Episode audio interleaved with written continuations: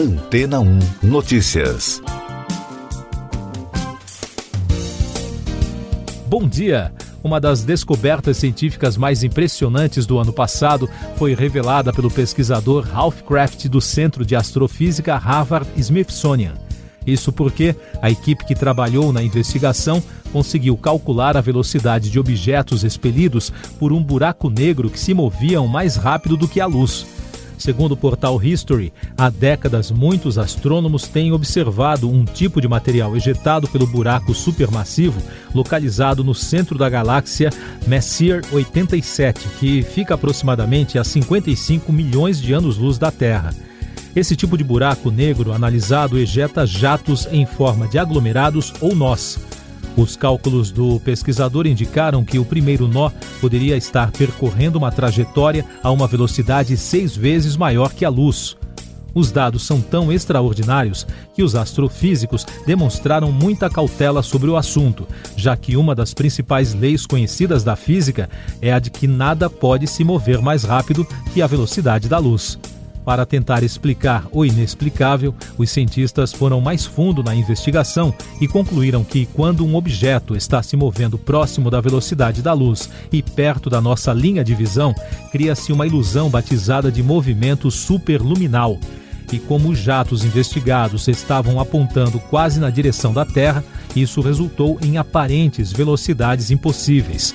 Com o mistério revelado, a equipe refez os cálculos e constatou que os jatos chegam, na verdade, a 99% da velocidade da luz, perto do limite de velocidade cósmica, segundo revelou Brad Snills, coautor do estudo e cientista do Centro de Astrofísica. O Messier 87 foi o primeiro buraco negro a ser fotografado em 2019. E daqui a pouco você vai ouvir no podcast Antena 1 Notícias. Brasil tem queda na taxa de transmissão do coronavírus, diz Universidade Britânica. Procuradoria-Geral da República dá 10 dias para Damares explicar Disque 100 para antivacinas. Vladimir Putin diz que países ocidentais ignoraram as preocupações de segurança da Rússia.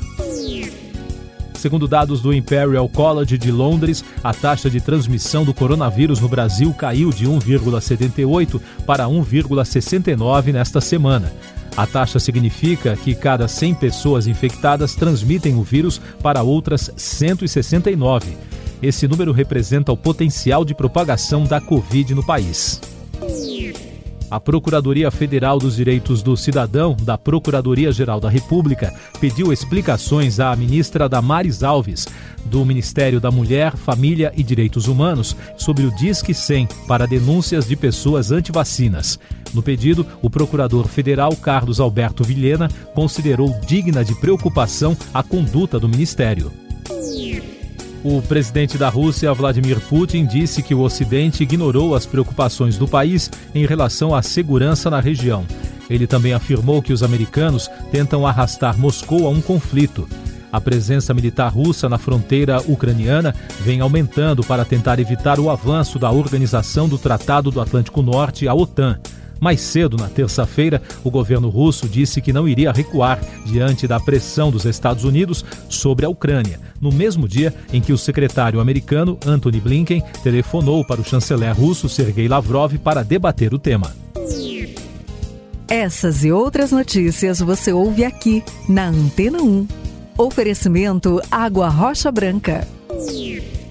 Eu sou João Carlos Santana e você está ouvindo o podcast Antena 1 Notícias, trazendo mais destaques nacionais.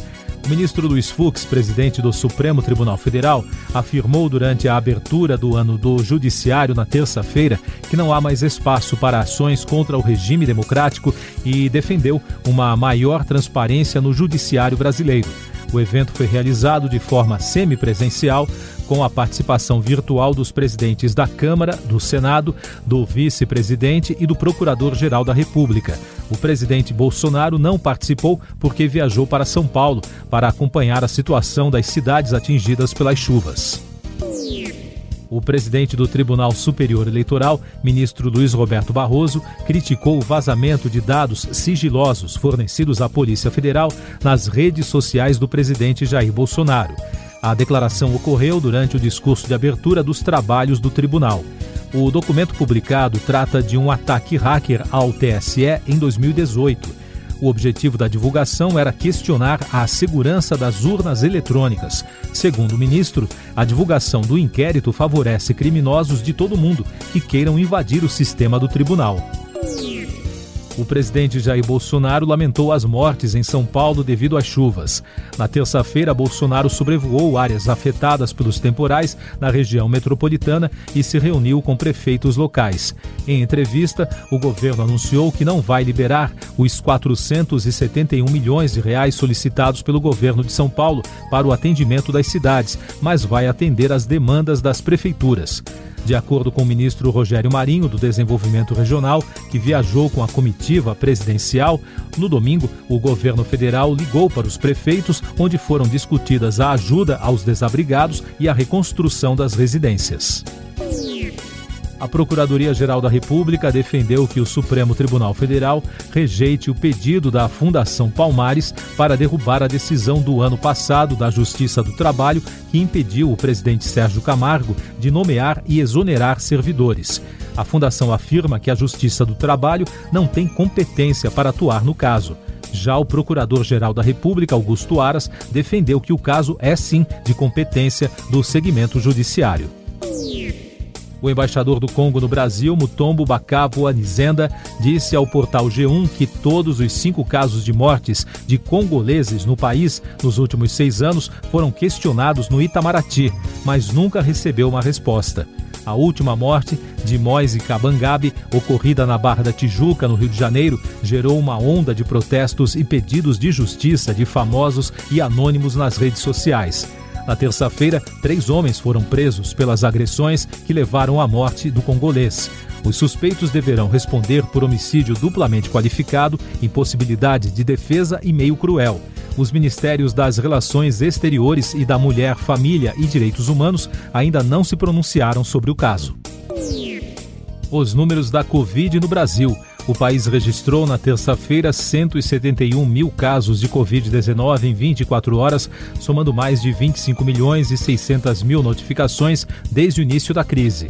Com isso, a média móvel de infecções nos últimos sete dias foi a 184.400, interrompendo a sequência de 14 recordes consecutivos, mas ainda com tendência de alta. O número de mortes contabilizadas chegou a 767, totalizando mais de 628.100 óbitos. A média móvel de mortes nos últimos sete dias é de 604, com tendência de alta e os dados apurados pelo consórcio de imprensa mostram que já passa de 149 milhões e 600 mil o número de brasileiros que completaram o esquema vacinal, o que representa 69,65% da população seis estados não divulgaram dados da imunização. Destaque internacional: as fortes chuvas que atingem o Equador vêm causando estragos na região de Quito. 22 pessoas morreram, dezenas ficaram feridas e outras estão desaparecidas após um grande deslizamento de terra. O presidente Guilherme Lasso informou que o governo e demais autoridades estão trabalhando para atender os afetados. O volume de água que caiu por cerca de 17 horas na capital no começo da semana foi o maior em 20 anos. Destaques do noticiário econômico. Uma pesquisa da consultoria PwC indicou que os executivos do agronegócio brasileiro estão mais otimistas com a economia global do que com o cenário nacional. De acordo com o levantamento, para 77% dos entrevistados, a economia mundial deve acelerar neste ano, mas o índice cai para 57% quando o assunto é o crescimento do país. Ainda sobre os negócios do campo, conforme dados divulgados pela Secretaria de Comércio Exterior, as exportações de carne bovina avançaram 31% em janeiro em relação ao ano passado. O número reflete o crescimento nos embarques para a China, após um embargo de mais de 90 dias encerrado em dezembro. A Comissão de Valores Mobiliários suspendeu os efeitos da decisão de dezembro sobre a distribuição de rendimentos de fundo de investimento imobiliário, que é um dos mais procurados pelos investidores brasileiros por causa da isenção de impostos sobre os dividendos. A nota da comissão esclarece que os fundos podem até distribuir valores aos cotistas sem lucro contábil, mas é preciso deixar isso claro. e dessa forma os investidores saberão se será preciso ou não pagar o imposto.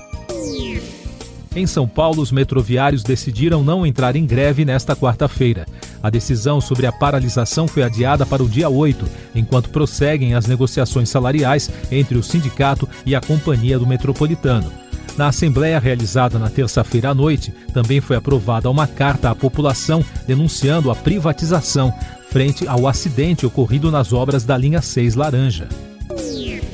Tecnologia e negócios. A Spire Animation de Los Angeles, nos Estados Unidos, captou 20 milhões de dólares num negócio que inclui a Epic Games para uma parceria em projetos no metaverso.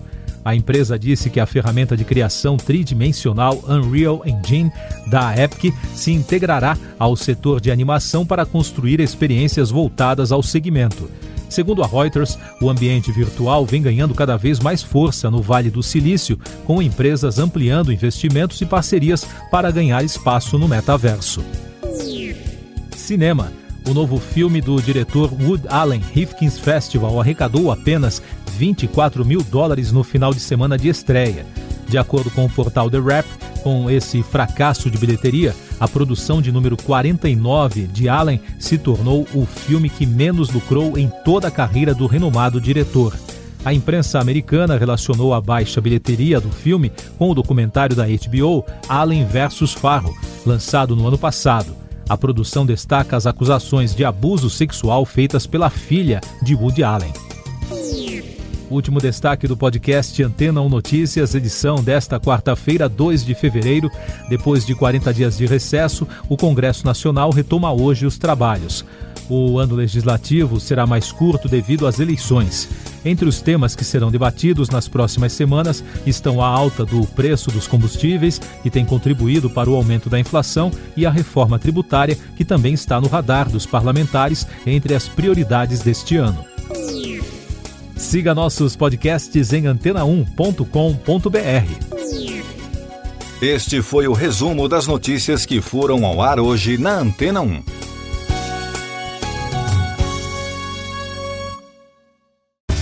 Depois de tanto conteúdo legal, que tal se hidratar com água rocha branca? O consumo regular de água durante o dia traz benefícios para a saúde, como, por exemplo, manter a pele bonita e hidratada. Rocha Branca, da fonte direto para sua casa.